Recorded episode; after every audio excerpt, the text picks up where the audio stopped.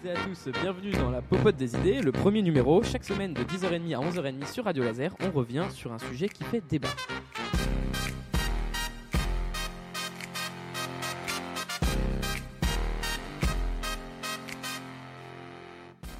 Rennes 2 a trouvé son nouveau combat, le service civique obligatoire. Cette mesure, qui n'est pas majoritairement soutenue par le gouvernement, a fait son apparition dans un amendement de la loi égalité et citoyenneté actuellement en débat au Parlement.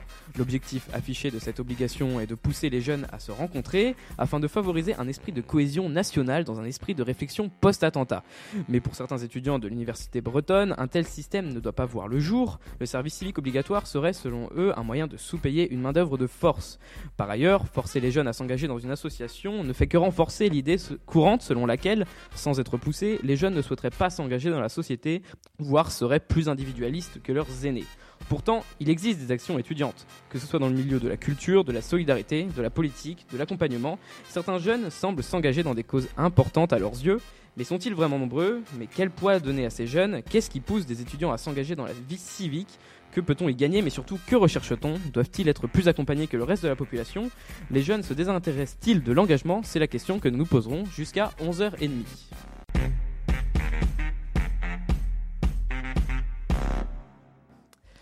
Mais d'abord, faisons les premières présentations. Jusqu'à la fin de la saison, je serai accompagné de deux fidèles chroniqueurs, Colin et Clément. Bonjour à vous.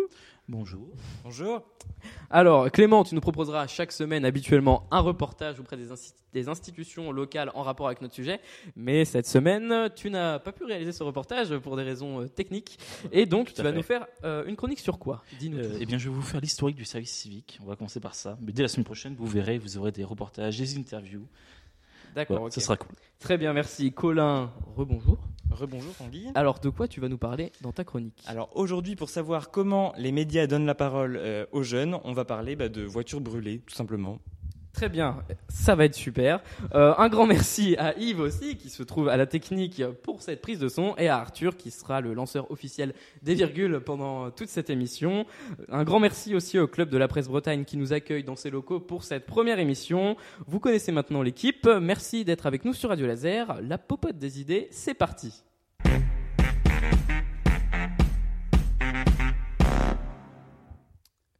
Et je vous propose de commencer cette émission en écoutant un premier extrait de Génération Quoi, euh, une étude sociologique réalisée en Europe.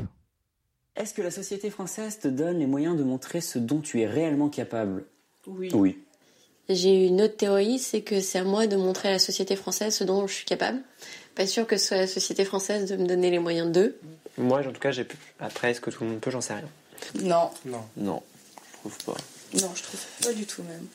je suis mitigée. Non, je pense pas.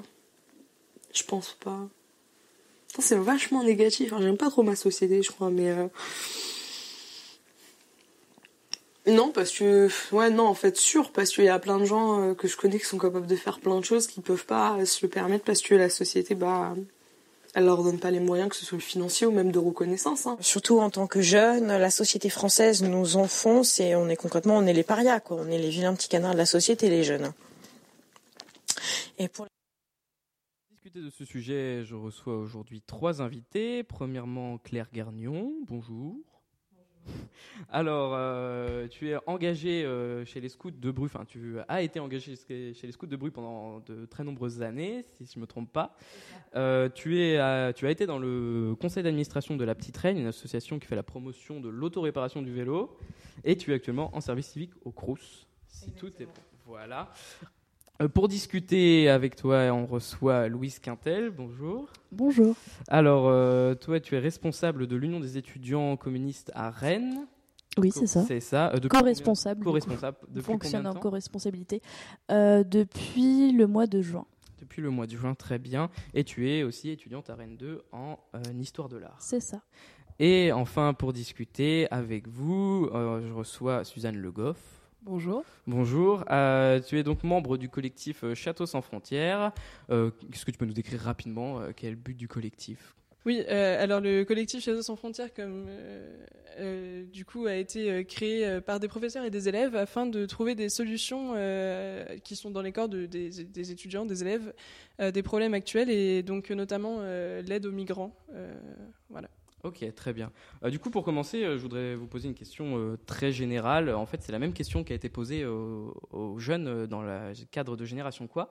C'est est-ce que vous, vous pensez qu'actuellement, la société française, justement, vous donne les moyens de montrer ce que vous êtes réellement? Notamment, est-ce que vous trouvez que l'engagement que vous avez chacun est assez reconnu autour de vous ou, dans ce que vous faites? Peut-être Claire pour commencer. Euh, bah moi, déjà, par rapport à l'association dans laquelle je suis depuis plusieurs années, les Scouts et Guides de France, euh, je pense que la reconnaissance, elle est totale aujourd'hui parce qu'il y a des moyens de communication euh, qui ont quand même beaucoup évolué et, euh, et aussi parce que j'ai grandi et que aujourd'hui je sais expliquer de manière un peu plus ouverte à mes amis et aux gens autour de moi. voilà, les scouts, c'est plus, c'est plus l'image qu'on en avait. Euh, euh, de Gérard Jugnot dans le film Scout toujours. Quoi. Enfin, il y a quand même des choses qui ont évolué. Euh, Aujourd'hui, on permet aussi aux jeunes euh, de s'épanouir avec des projets jusqu'à l'international. Euh, moi, j'ai eu l'occasion de partir euh, à l'étranger, au Burkina Faso, euh, quand j'ai été majeure, euh, via les scouts.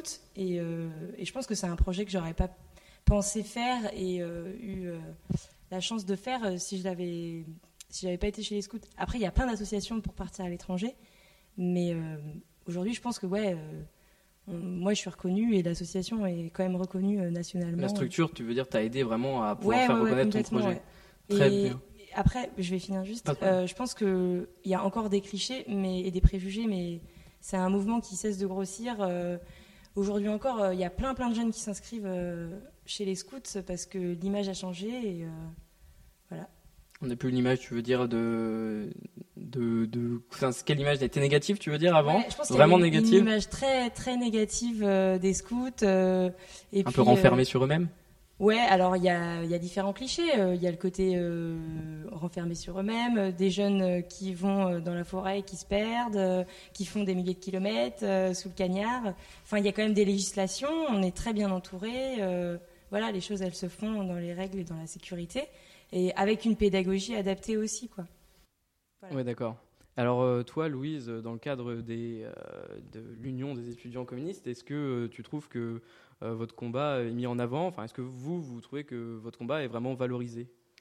Euh, je ne sais pas s'il est valorisé par la société, mais on fait tout pour que- qu'il soit valorisé euh, et c'est nous qui le, le- le rendons, euh, enfin qui lui donnons une valeur à ce combat-là. Mais c'est clair que comme on critique la société française, euh, on ne cherche pas une reconnaissance euh, de, de sa part en fait.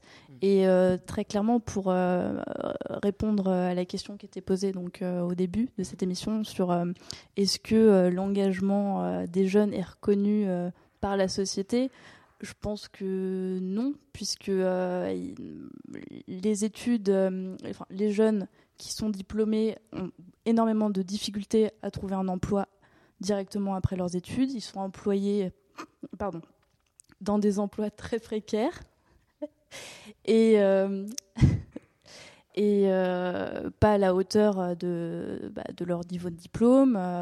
et en plus de ça, euh, quand ils étudient, même à ce moment-là, souvent ils travaillent à côté pour financer leurs études. C'est le cas d'un étudiant sur, sur quatre. Donc, euh, non, pardon, de trois étudiants sur quatre, donc c'est quand même assez important. Et donc, euh, oui, je pense que leur travail n'est pas reconnu. Très bien. Et pour finir ce tour de table, euh, Suzanne, est-ce que tu trouves que votre combat euh, au quotidien, enfin pour accueillir, euh, enfin pour aider les réfugiés en fait, est-ce que tu trouves que vous recevez enfin un, un bon écho, vous avez des bons échos sur votre combat? Alors euh, oui, oui, euh, mais il n'est pas extrêmement, euh, comment dire, euh, enfin reconnu dans le sens où il n'est pas extrêmement euh, mis en avant, euh, puisque ça reste une association dans un lycée. Et euh, malgré tous les efforts qu'on fait, euh, même à l'intérieur du lycée, certaines personnes, enfin l'année dernière, des personnes ont été au courant de l'e- de l'existence du collectif à la fin de l'année. Donc Mm. C'est, il faut, il faut encore travailler encore sur la médiatisation et puis. euh, on aura, on aura l'occasion de revenir voilà. sur, euh, sur ce ça. point plus tard dans l'émission. Alors je voulais euh, du coup continuer sur le fait qu'on on dit justement souvent que les jeunes ne sont pas engagés vraiment, que quand on prend les études notamment de l'INSEE qui ont été faites, que la tranche d'âge qui est la moins engagée dans les associations, on reviendra sur le fait qu'il n'y a pas que les associations pour s'engager, mais euh, euh, c'est souvent la tranche d'âge qui est la moins représentée, qui a un taux d'adhésion euh, très faible, voire oui vraiment très faible parfois. Est-ce que vous auriez une explication à, cette non-présence parfois des jeunes dans dans des associations? Est-ce qu'ils ne se retrouvent pas dans les, dans les combats qui peuvent être menés par, par les grandes associations par des grandes associations? Ou alors est-ce qu'il est qu'il y a de nouveaux combats à créer pour que les jeunes puissent s'engager? Claire peut-être encore une fois pour commencer. C'est marrant parce que euh, j'ai déjà entendu ou lu des études comme quoi, euh, par exemple, euh, les, les- les associations qui, qui viennent à nous dans la rue pour style Amnesty International ou WWF, c'est souvent les étudiants qui donnent. Et c'est marrant parce que du coup, c'est ça va au contraire de ce que, ce que tu dis. Ouais, d'accord. Et, et moi, j'en fais partie. Après, euh, moi, je suis pas d'accord de dire que les étudiants, euh, enfin que les jeunes d'aujourd'hui s'investissent pas.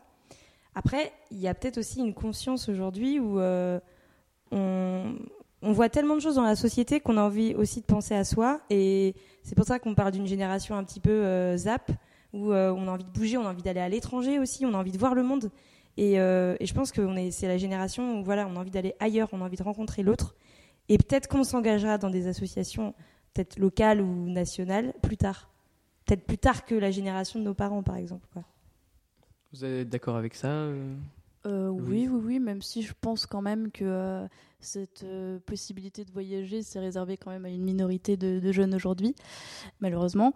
Euh, après, euh, je pense que la notion d'engagement euh, est quand même assez compliquée et ça pose le débat dans un domaine moral qui est, à mon avis, assez compliqué, vraiment. Euh, et euh, je pense pas non plus que euh, hum, comment dire militer dans une association euh, ce soit forcément une preuve d'engagement en fait. Il n'y a pas que, que ce moyen-là. Et euh, oui, après, c'est le, constat il est clair. euh, les jeunes sont dépolitisés. euh, la tranche d'âge, je sais plus, 18-25 ans. Enfin, les, jeunes qui sont dans cette tranche d'âge- d'âge-là ne vont, ne presque pas voter, par exemple. Donc ça, voilà, au niveau du vote, par exemple, c'est clair que, que les, jeunes sont absents de la vie politique. Euh, mais sinon, euh, oui, je pense que c'est dû à une dépolitisation de la société, euh, notamment à cause du travail qui est fait dans les médias et la victoire idéologique de la droite. Voilà. Donc, je, pense que c'est une des causes. Du coup, ce serait la dépolitisation du débat et donc, par conséquent, des jeunes. Alors, est-ce que cette dépolitisation, euh, vous, euh, pour votre collectif, euh, Suzanne, pardon, est-ce qu'il vous empêche de recruter des nouvelles personnes ou est-ce que chaque année vous arrivez à vous renouveler dans le collectif avec, en recrutant de nouvelles personnes et des gens qui sont toujours aussi intéressés dans la cause, qui sont toujours aussi impliqués? Bah, Il y a toujours des gens intéressés et de plus en plus cette année, justement, les professeurs qui organisent ont été, enfin qui, organisent, qui font partie de l'organisation parce que c'est une organisation gérée à la fois par les élèves et par les professeurs. Euh, ont été assez surpris du nombre d'élèves qui se sont manifestés et, euh, euh, en effet je pense que c'est une forme d'engagement qui qui fait peut-être moins peur aux jeunes dans le sens où ça fait moins contraignant en fait de se dire que c'est dans le cadre de, de quelque chose dans lequel on va tous les jours, le, lycée, l'établissement, et ça fait sans doute moins peur que de s'engager dans dans une asso par exemple ou euh, autre part où il faudrait euh, où on se dit ah il faut que je donne plus de mon temps il faudrait que je participe plus à quelque chose et que je m'engage vraiment et peut-être que c'est quelque chose qui fait un peu moins peur et justement c'est ce qui aide euh, à participer euh, au-delà de la dépolitisation je veux dire Très bien. Et ben en parlant de peur, justement, on peut arriver à la chronique de Colin, qui, tu vas donc nous reparler, comme tu nous le disais tout à l'heure. De, de voitures qui brûlent, tout à fait. Alors, plus précisément, euh, donc aujourd'hui et euh, dans toutes les émissions qui, qui vont venir, je, à chaque fois, je m'intéresse donc au traitement médiatique de la question euh, qui nous est posée. Aujourd'hui, on parle de militantisme étudiant. Et donc, pour répondre à cette question du traitement médiatique du militantisme étudiant, j'aimerais vous raconter euh, deux histoires très rapides. La première s'est déroulée le 28 avril dernier devant la préfecture de Nantes pendant les manifestations contre la loi travail. Une Porsche innocente est incendiée au nom de ce qu'elle symbolise, à savoir des inégalités sociales toujours euh, plus importantes. L'histoire se répète euh, quelques mois plus tard avec l'incendie euh, d'une voiture de police à Paris. L'image est choquante, évidemment, elle est reprise partout. alors, ma deuxième histoire s'est déroulée 11 ans plus tôt. Le 27 octobre 2005, deux jeunes garçons de Clichy-sous-Bois meurent électrocutés dans un transformateur EDF en tentant d'échapper à la police. C'est le déclencheur d'une série d'émeutes qui va durer près d'un mois. La violence grandit et s'étend, des voitures donc sont incendiées par milliers euh, et des personnalités politiques en profitent pour durcir leur discours sur l'immigration sur le thème de ce n'est pas cette image-là que la France veut donner. Spoiler, je parle de Jean-François Copé et Jean-Marie Le Pen. Alors Colin, euh, explique-nous qu'est-ce qui lie ces deux éléments, ces deux événements même? Premier élément euh, auquel nous nous interrompons tous ce, ce matin, en 2005 comme en 2016, les médias vont se concentrer prioritairement sur les jeunes lors des manifestations anti-loi travail, Le Monde titre euh, en mars Préavis de rupture avec les jeunes. Tous les journaux illustrent leur une avec des photos de jeunes. Alors pourquoi cette polarisation sur les jeunes alors que la contestation est aussi portée euh, par des vieux, des syndicalistes, des salariés? Euh, Les raisons principales sont évidemment la peur naturelle du journaliste de minimiser un mouvement qui pourrait s'avérer plus important, ainsi que le souvenir de la contestation anti-CPE en 2006 où les jeunes avaient là aussi prouvé la force de leur engagement. mais cette couverture ne va pas suffire et pour deux raisons. Première raison, il s'agit de savoir précisément de quels jeunes nous parlons. Et pour leur majorité, euh, les manifestations anti-loi travail vont, euh, alors pour leur majorité, je ne veux pas généraliser non plus, mais on peut parler aussi beaucoup d'une jeunesse instruite, voire diplômée, redoutant le déplacement.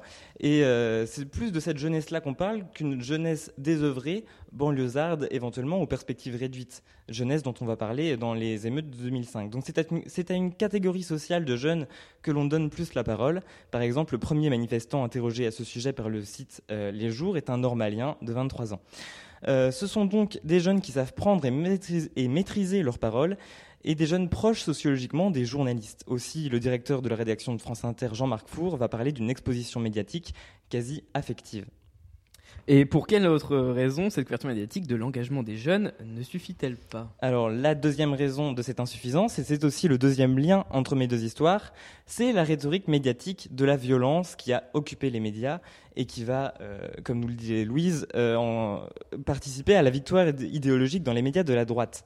Euh, la mobilisation fléchit, l'attention demeure selon West France. Pourquoi la CGT attise la crise demande le JDD, ou un petit peu plus original, l'euro survivra-t-il aux grèves dans le courrier Picard.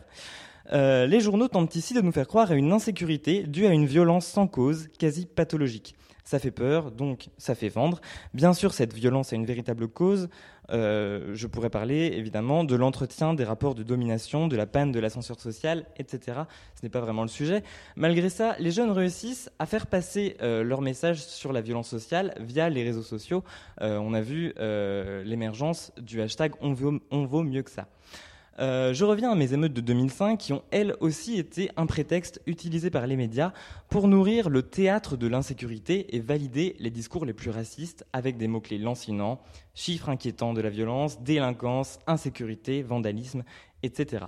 Le discours des jeunes banlieusards, est dès lors totalement inaudible, la prise en compte de leur précarité est impossible parce que le mot-clé des médias, c'est la violence. Dix ans plus tard, rien n'a changé. La même colère liée à la même précarité subsiste, le tout amplifié par la libération des discours racistes ciblant prioritairement les musulmans. Selon Olivier Klein, maire de Clichy-sous-Bois, les banlieues subissent un traitement médiatique sélectif. Les médias ne s'intéressent qu'à la violence, qu'à l'insécurité, largement amplifiée quand les banlieues sont aussi des lieux de réussite et de solidarité. Mais alors, Colin, les jeunes oui, de banlieue n'ont-ils vraiment aucun moyen médiatique de diffuser leur message? Alors, heureusement, je pense qu'on peut euh, nuancer ce triste constat. Le 11 novembre 2005 est lancé, est lancé le blog, le, Bondi Blog, ayant pour vocation de raconter la France dans sa diversité et d'être la voix euh, des quartiers plus sensibles. Le Bondi Blog offre des opportunités aux jeunes souhaitant se lancer dans le journalisme, notamment avec la première classe préparatoire aux écoles de journalisme entièrement gratuite et réservée aux étudiants boursiers. Euh, le Bondi Blog va aussi animer une émission politique mensuelle sur LCP euh, pour que les jeunes des banlieues puissent rencontrer euh, les vieux euh, politiciens. Il sera suivi à Trappe par le Trapiblog. Donc c'est ici une voix nouvelle qui peut euh, parler. C'est celle des jeunes banlieusards exprimant leur sentiment d'étrangeté vis-à-vis de la contestation sociale dont ils se sentent exclus et une volonté aussi de ne plus être seulement considérés au prisme de clichés véhiculés par les médias de masse. Une règle se dessine donc ici, tout combat politique implique également un combat médiatique. La bataille des idées se gagne aussi en créant de nouveaux médias pour donner un, corps à une autre voix. Merci Golin pour cette très belle chronique.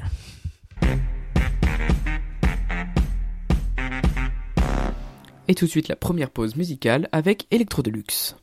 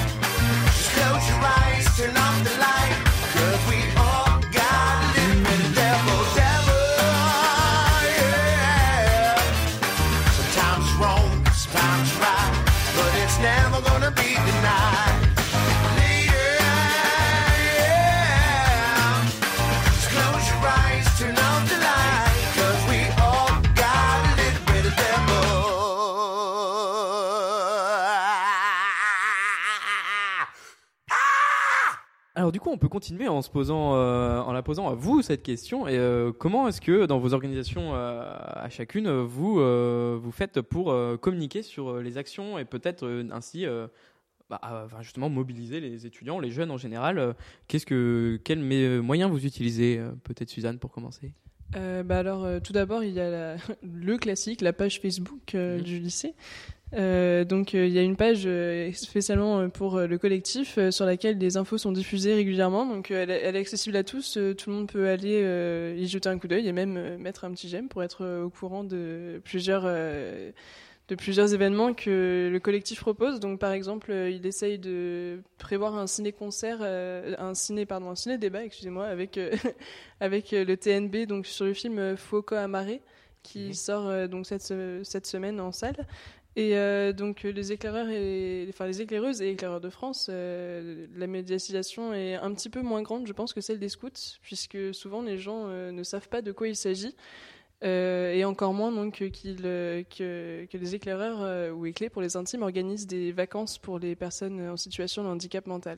Et euh, donc euh, c'est souvent euh, du bouche à oreille en fait que ça se fait. Très bien. Et alors du coup, comme euh, le disait Suzanne justement, avec les scouts, je suppose que euh, y a même. Est-ce qu'il y a vraiment besoin de médiatisation particulière ou c'est vraiment du bouche à oreille, enfin la renommée euh, est-ce qu'elle est quoi? Euh, bah, ouais, effectivement, il y a pas mal de bouche à oreille déjà euh, pour euh, communiquer. Après, euh, pour l'intégration des jeunes, parce qu'on va dire les étudiants, c'est eux qu'on cherche pour être animateurs. Enfin, chez les scouts, on dit chef et cheftaine. Euh, et, chaque année, il y a cette question est-ce que je vais continuer? Est-ce que, est-ce que on va retrouver quelqu'un pour nous aider dans le groupe? Parce que chaque année, bah, il y a des jeunes qui s'en vont pour faire des études ailleurs. Et, euh, et donc, il y a des groupes scouts où on perd des animateurs, euh, des chefs. Et, euh, moi, donc, cette année, je suis formatrice, accompagnatrice pédagogique au niveau du territoire Haute-Bretagne. Et en fait, on constate aussi qu'il y a des groupes qui ne sont pas forcément des, villes très étudiantes où les, bah, les, les étudiants s'en vont. Et du coup, c'est là qu'on cherche des, des- nouveaux, des nouveaux animateurs. Et là, bah, la question, c'est comment on les trouve Donc, euh, via les campus, euh, les journées de rentrée. Euh, Il y a aussi un événement qui s'appelle Théo Campus qui a lieu chaque année à Rennes à la, à la Halle, qui est, qui est déjà passé, qui est plutôt une, un événement pour les associations catholiques et religieuses. Et donc ça reste un peu un cercle plus restreint.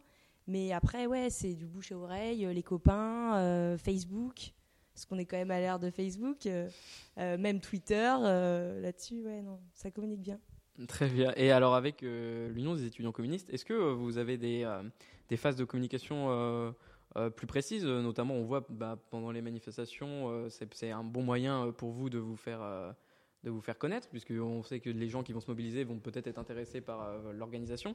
Est-ce que ou alors est-ce que vous avez vraiment une politique de communication sur la durée, de toujours faire venir les gens Euh, bon, on va s'adapter aux différents événements. Après, euh, le moyen le plus euh, clair en manifestation d'être visible, c'est nos drapeaux, par exemple. Voilà. Après, nous, on est une organisation politique, donc la bataille idéologique, elle se fait par le militantisme. Et donc, ça veut dire des porte-à-porte toutes les semaines, des tables d'information qui sont tenues à Rennes 2, euh, de- à la fac de droit, à la fac d'éco. Euh, et ça va être aussi des, distributions de tracts euh, toutes les semaines euh, sur nos différentes campagnes, donc euh, salaire étudiant, cadra- cadrage national des diplômes, voilà, pour parler de nos deux campagnes étudiantes. Mais du coup, c'est vraiment par le militantisme en fait, que se fait notre bataille idéologique, et aussi par l'organisation d'événements comme la semaine de la pensée marxiste en février ou la semaine du féminisme en mars. Et euh, après, pour communiquer, oui, on connaît tous les moyens de communication actuels, par Facebook, par Twitter. Euh, voilà, pour couvrir les événements, c'est comme ça que qu'on procède, je pense un peu comme tout le monde aujourd'hui. Et après, sinon, c'est euh, par la discussion qu'on fait avancer nos idées, et pour surtout que la personne en face de nous devienne ensuite acteur ou actrice de, de, du mouvement que- qu'on met en place. Et alors, euh, donc, pour revenir euh, sur la mobilisation euh, des jeunes, vraiment, je me demandais, est-ce qu'il y aurait des, mouvements qui pourraient expliquer, du coup, euh, peut-être des fois un manque d'engagement, ou de participation des jeunes dans certains mouvements, euh, qui seraient euh, pas forcément à destination, où les jeunes ne seraient pas vraiment euh, légitimes pour se mobiliser. Je pense notamment, toi, qui a été, du coup, éclaireur, Suzanne, et qui est avec des, personnes en situation de handicap, est-ce que tu trouvais que tu te sentais légitime à aider ces personnes ou tu pensais que peut-être un manque d'expérience- ou quelqu'un de plus âgé aurait été plus, euh, plus adapté à ce boulot Ben en fait, euh, bah, justement, je suis pas exactement éclaireur. En fait, Euh, je suis pas Oui, vraiment pardon. éclaireuse Oui. et euh, enfin, j'ai grâce à eux, j'ai eu la possibilité de travailler donc avec ces personnes, euh, avec ce public particulier. Et euh, alors que je n'ai pas le BAFA en fait, parce qu'il propose aussi des, euh, formations donc euh, qui s'appellent la VLA pour les animateurs et le DVLA pour ceux qui veulent devenir directeurs de séjour. Et je trouve que c'est vraiment quelque chose de super parce que sans BAFA en fait, je pouvais absolument pas faire justement ce que je voulais, donc m'engager auprès de, des personnes en situation de handicap mental. Et malgré mon manque d'expérience, et j'ai juste passé la formation de la VLA, j'ai, je me suis sentie vraiment totalement à l'aise et euh, finalement euh, ça s'est très très bien passé. Et euh, toutes les personnes qui me disent oh, j'aurais jamais pu faire ce que t'as fait, c'est, incroyable. Finalement, euh, c'est, juste un petit pas à franchir. Et voilà. Et alors, Louise, encore pour revenir sur les mouvements politiques, est-ce qu'il y a des, des est-ce que vous vous concentrez sur des luttes qui concernent les jeunes ou est-ce que vous pouvez vous approprier vraiment toutes les luttes sociales euh, qu'elles concernent euh, l'ensemble de la population euh, ou pas je- on peut parler du dernier mouvement qui a eu lieu, donc le mouvement contre la loi travail. Les étudiants étaient présents dans les manifestations en soutien des salariés qui étaient en grève et, qui manifestaient. Et donc, oui, on soutenait donc les salariés et nous aussi, on était en grève, même si ça n'a pas le même impact économique. Et on en a profité entre guillemets pour avancer nos propositions euh, pour les jeunes, par exemple. Donc, euh, et même nos propositions euh, plus largement pour qu'on voudrait mettre en place dans la société, donc pas qui concernent pas seulement les jeunes. Par exemple, je pense aux 32 heures, par exemple. Mais du coup, oui, parce que dénoncer la loi travail, c'est pas suffisant. Il faut aussi avancer des propositions politiques. donc, par exemple, euh, bah, le salaire étudiant, euh, c'est un bon contrepoint aux politiques euh, qui, telles que la loi travail. Donc c'est quand même un argument, euh, enfin lancé sur des arguments qui concernent les jeunes pour ensuite aller plus loin vers des, des politiques, euh, enfin vers des combats euh, qui sont plus généraux en fait. Bien sûr, parce que euh, c'est là on se bat pour euh, des mesures qui concernent les jeunes, pour mettre en place des mesures qui concernent les jeunes, mais bien sûr que c'est un moyen pour subvertir ensuite entièrement la société et que que ça permette aux salariés euh, qui sont moins jeunes, qui qui gagnent de- des droits également en fait. C'est vraiment un moyen de subversion. Enfin moi c'est comme ça que je le vois en tout cas. Très bien. Ensuite, il y a et pour un aspect plus social justement, c'est de voir qui est-ce que parmi ces jeunes qui se mobilisent, d'où est-ce qu'ils viennent, parce que on voit souvent euh, et on dit souvent que ce sont des jeunes aisés, euh, diplômés, et en effet ça se voit.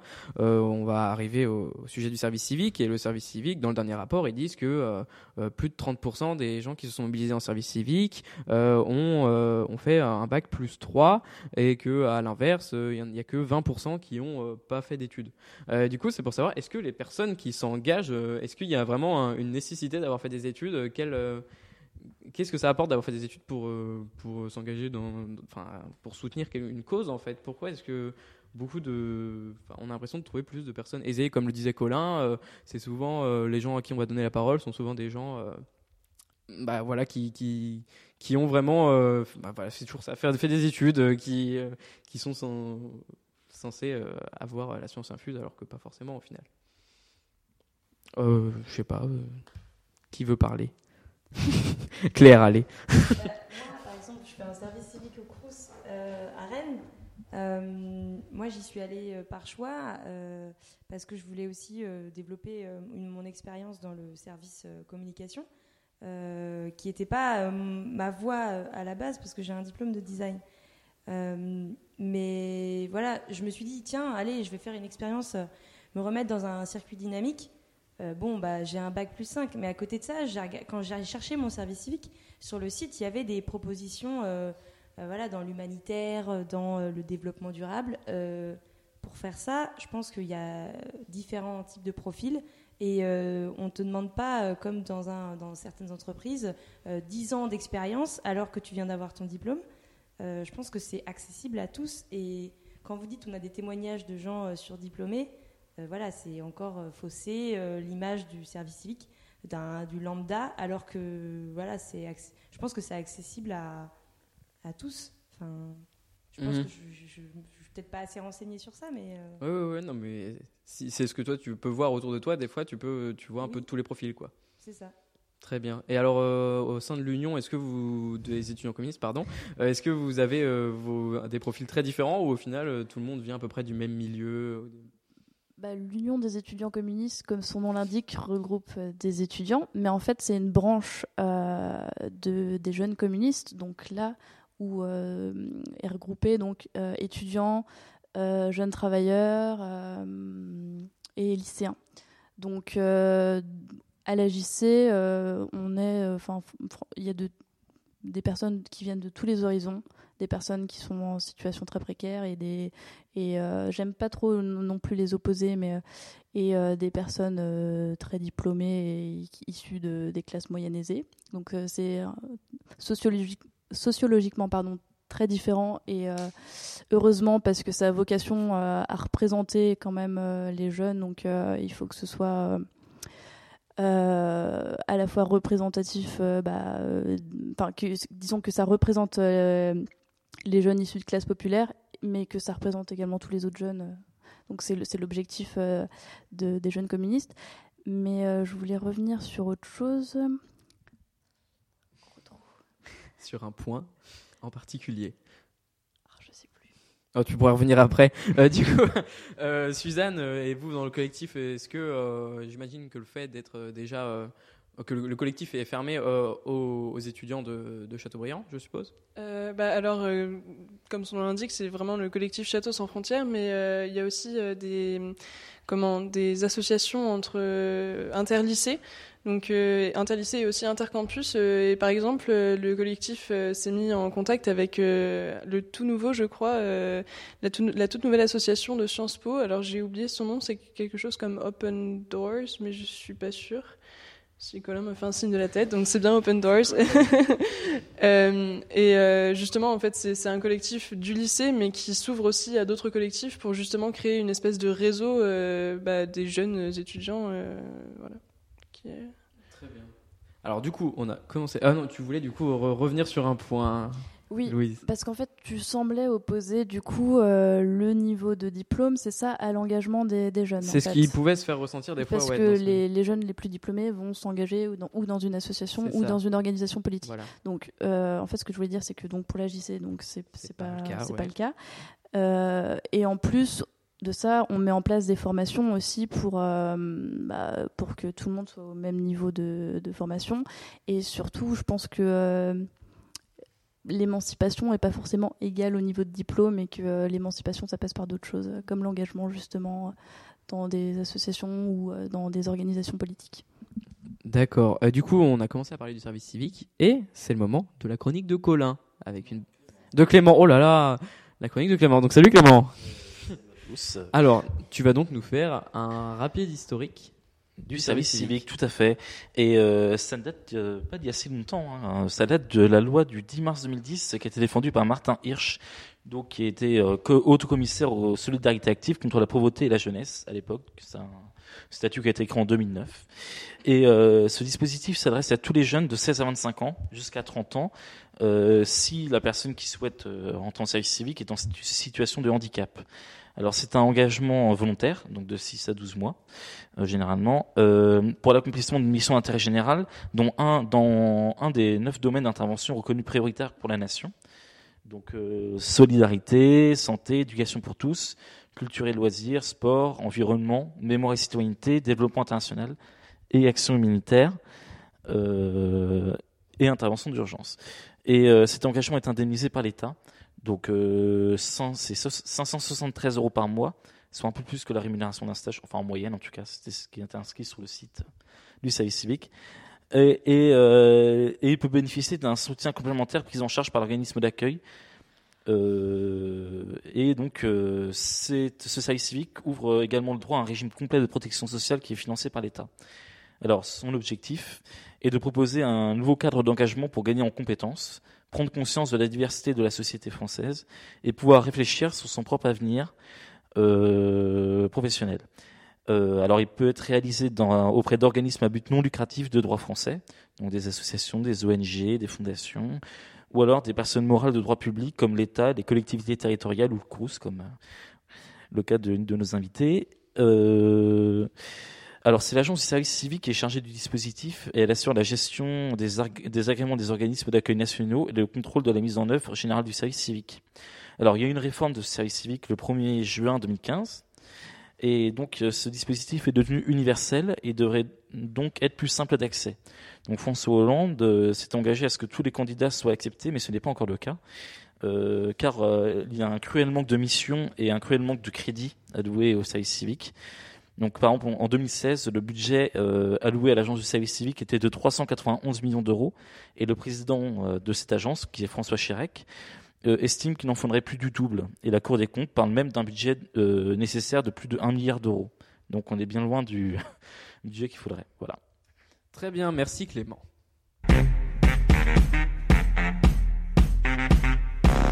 Alors, Claire, toi qui es en service civique, qu'est-ce que tu aurais rajouté là-dessus avec cette description euh, très très euh, descriptive Bah, c'est vrai que quand je me suis, euh, quand j'ai cliqué sur le site, euh, je- j'en savais très peu et je savais que ça permettait une multitude de- d'engagements et que je pouvais avoir accès à.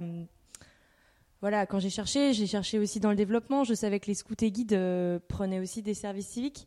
Euh, pour moi, c'était de développer différentes compétences et, et j'ai pas vu euh, cet aspect. euh, C'est vrai que bon, c'est c'est une indemnisation qu'on nous donne et c'est vrai que bah c'est pas c'est pas énorme quoi pour euh, 32 heures semaine c'est pas énorme surtout quand voilà quand après deux ans d'études de fin d'études on a un peu travaillé déjà on a déjà touché un SMIC on a cherché du travail et arrive le mois de septembre voilà on veut rester actif donc euh, ouais j'ai choisi de faire un service civique mais il faut aussi pouvoir vivre et euh, clairement bah oui il faut trouver un autre boulot à côté euh, même si ce boulot-là, il prend quand même beaucoup de temps.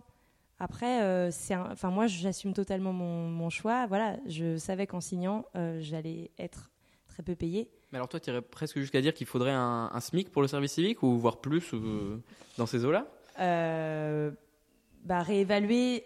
Alors, si les missions sont, sont vraiment énormes, eh ben, on le met pas, le met pas au, cadre d'un service civique. Il faut le mettre ça comme un, comme un stage, comme un, comme un vrai contrat, un CDD, un CDI. euh, ça dépend des structures. Mais oui, il faudrait. euh, je pense qu'il y a certains services civiques qui mériteraient d'être euh, réévalués dans leur valeur euh, de enfin, dans les salaires, quoi. Euh, parce que je pense qu'il y, a des- gens qui sont au service civique et qui sont complètement. Enfin, on ne reconnaît pas vraiment leur valeur, en fait. Moi-même, quand je suis arrivée, je me suis dit, mais quel, statut je vais avoir? Comment on va me, comment on va me ressentir? Euh, Est-ce que j'ai une tête de stagiaire? Est-ce que. euh, voilà, c'est. Parce qu'on a autant de, on a autant de missions que le collègue d'à côté. C'est bien, on nous responsabilise, mais ouais, je pense qu'il y a des choses encore à travailler. Dernière pause musicale avec la Soul Bossa Nova de Quincy Jones.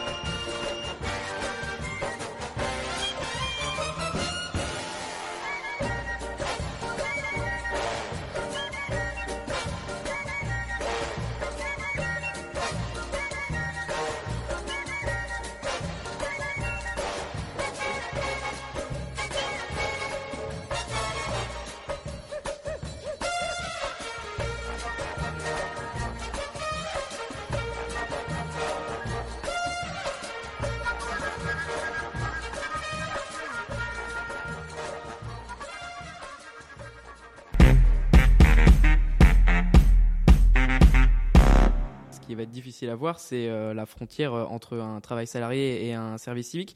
Et euh, c'est une frontière qui va, qui semble de plus en plus floue, notamment avec l'idée qui est mise en ce moment et donc qui fait débat du service civique qui serait rendu obligatoire, qui est donc une proposition, un amendement qui a été voté dans le cadre de la loi égalité et citoyenneté, une loi qui a été vot- enfin qui a été définitivement votée en première lecture le 6 juillet par l'Assemblée nationale et qui donc doit être revue par le Sénat en octobre prochain.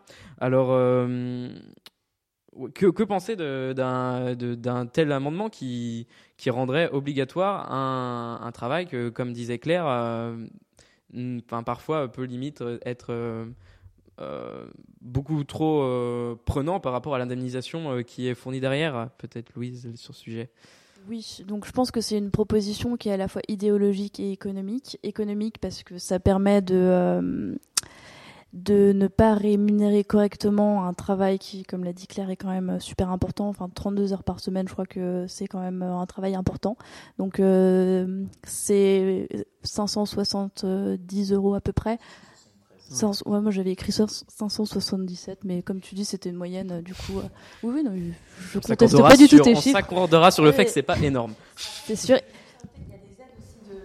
La CAF, on peut toucher. Il euh, il y a des tickets resto. Non, ça c'est pour les stages du coup. Bah si, tu peux avoir des aides, mais il y a aussi le RSA qui peut se coupler. Oui, dans tous les cas, le seuil de pauvreté en France c'est 964 euros, juste pour avoir une idée. Donc euh, ça permet de, ça permet pas de payer un loyer et ça permet pas de vivre euh, correctement, dignement. Donc euh, c'est rien que pour ça, je pense qu'il faut le contester. Et euh, donc euh, oui, par rapport, euh, donc je disais que c'était une mesure économique puisque c'est une forme de contrat de plus qui permet de de- d'embaucher pour presque rien des jeunes qui sont très diplômés et qui vont accumuler ce genre de, travail après leurs études au lieu, enfin, au lieu d'être embauchés sur un contrat à durée déterminée ou indéterminée.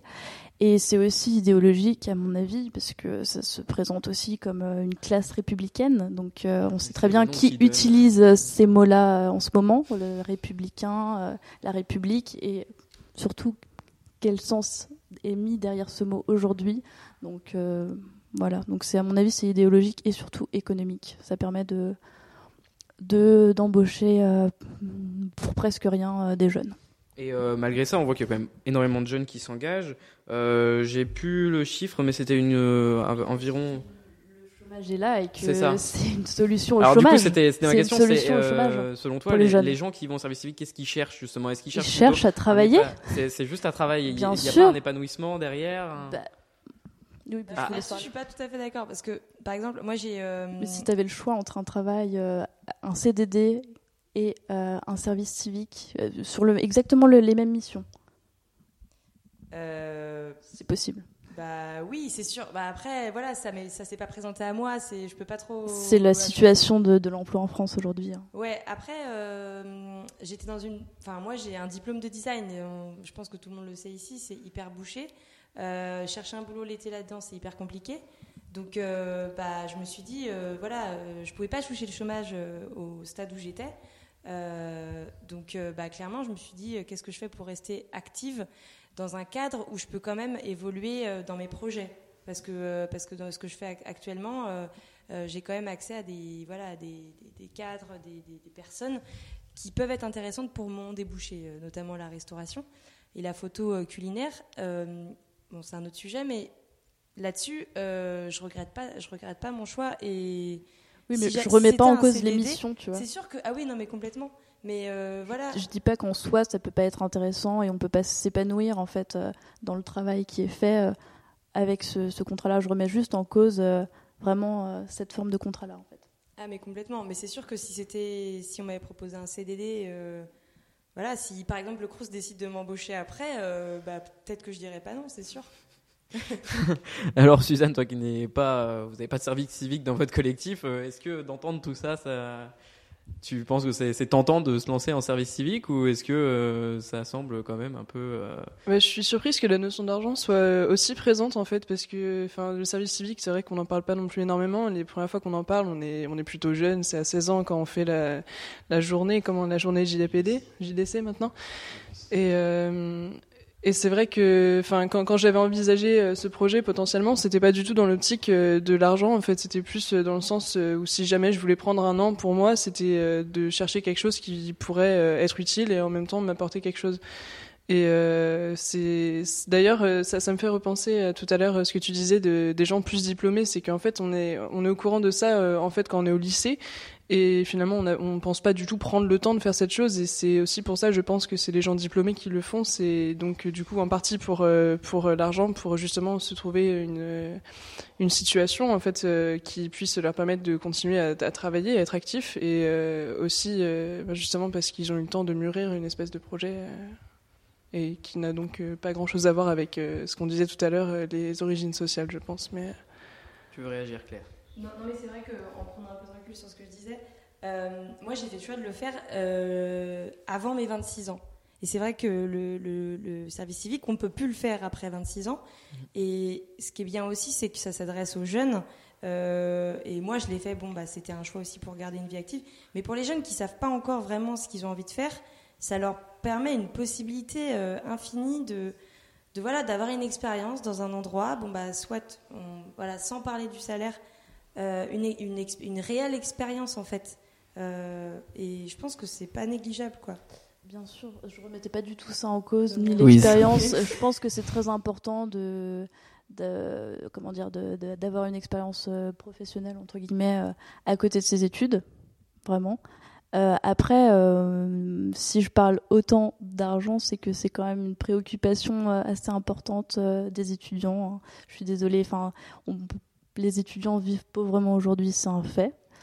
Euh, donc c'est pour ça aussi que j'en parle et parce qu'on peut pas le mettre de côté non plus euh, puisque euh, je, je pense qu'on peut faire la même chose dans un autre cadre en fait qui soit plus digne et qui reconnaissent aussi plus en fait le travail qui est fait tout simplement. C'est aussi ça l'enjeu d'un salaire, c'est une reconnaissance du travail aussi.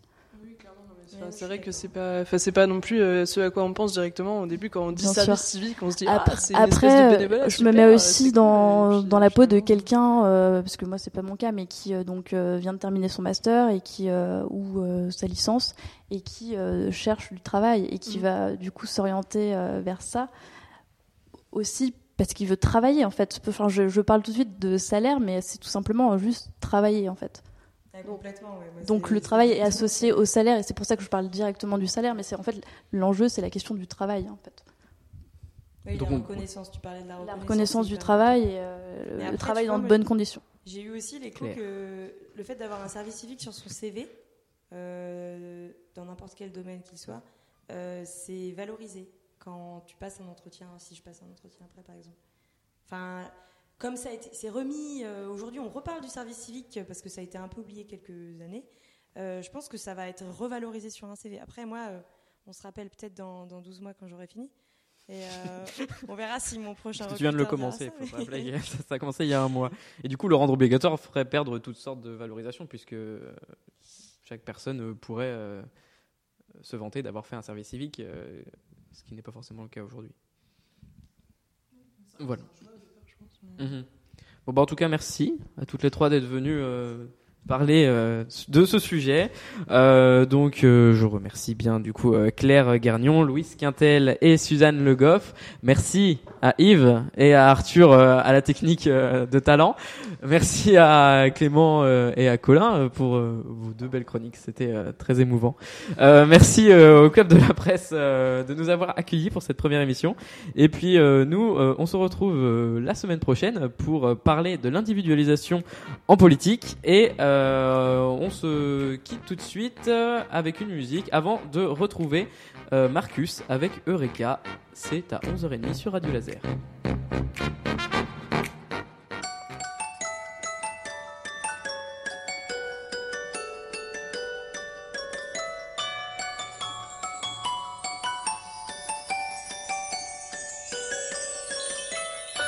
Sa mère voulait attendre et la marier. Son père voulait la pendre ou la noyer. Un seul enfant par foyer. Il voulait un garçon, mais sa connasse de femme a fait le taf qu'à moitié. À la campagne, on a besoin d'hommes forts pour travailler. Pas d'une bouche à nourrir, pas d'une pisseuse bonne qu'à chialer. C'est presque impossible de vivre à trois. Une fille unique, c'est perdre son nom de famille. C'est la honte pour un villageois. Qu'est-ce qu'il pouvait faire d'un déchet humain? Lui éclater le crâne entre deux pierres, l'enterrer à côté du chien. Il partit emprunter une pelle chez son voisin. Mais son voisin lui dit d'attendre. Il lui dit qu'il pourrait la vendre. Et la chance leur sourit. Un marchand leur proposa d'acheter l'enfant pour la vendre à des touristes. Ils l'ont lâché pour environ un tiers de SMIC français. Le soir de son départ, mélancolique, sa mère chantait.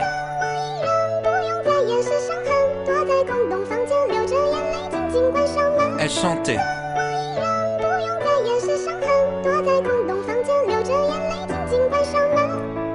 Douze ans plus tard, la jeune fille dort tranquillement chez son hôte. Son réveil, c'est un grand coup de pied dans les côtes. Son petit-déj, c'est du pain à la vapeur et de l'eau, puis direction la salle des machines pour rejoindre les autres. Elle s'est jamais fait adopter par de riches occidentaux. Son propriétaire l'a élevée, la gardée sous le manteau. Neuf dans le même endroit. Sa chambre, une caisse en bois. À 8 ans, elle a décroché son premier emploi. Une sorte de garderie où on fabrique des shorts de foot. Avec ses mains en forme de pied à force de coudre. Hmm, avec sa colonne vertébrale en forme de voûte. 20 minutes de pause déjeuner. Un peu de riz, un bol de soupe. Interdiction de parler. À peine le droit de faire des gestes. Doit garder la tête baissée pour s'adresser à ses chefs. Le bruit la hante au point qu'elle n'entend plus quand il s'arrête. Pour pas sombrer dans la folie, elle chante cette chanson dans sa tête.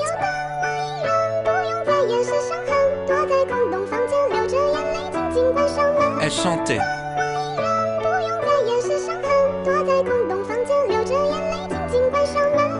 Retour dans son village natal après dix années, en quête d'un cocon familial, à la recherche de son passé, finalement, son maître lui a appris qui elle était vraiment, juste avant qu'il aille finir sa vie dans les geôles du gouvernement. Son usine s'était faite démanteler discrètement, la presse n'étant pas autorisée à couvrir l'événement. Bref. La plupart des gens du village avaient levé le camp, partis loin, ouvrir des restaurants ou divers magasins de vêtements. Pour les rejoindre, elle traversa des océans, frôla la mort, laissant son destin voguer au gré des vents. Sans personne, sans argent, sans carte d'identité. De toute façon, elle avait même pas de nom, à part la mendiante bridée. Après avoir contracté presque toutes les maladies, elle atterrit miraculeusement à Paris.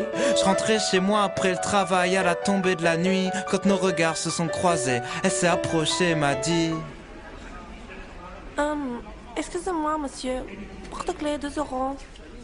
Euh, non, désolé, j'ai rien sur moi. Bonne soirée.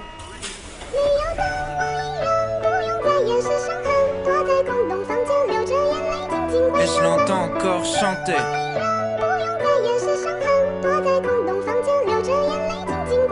Elle chantait.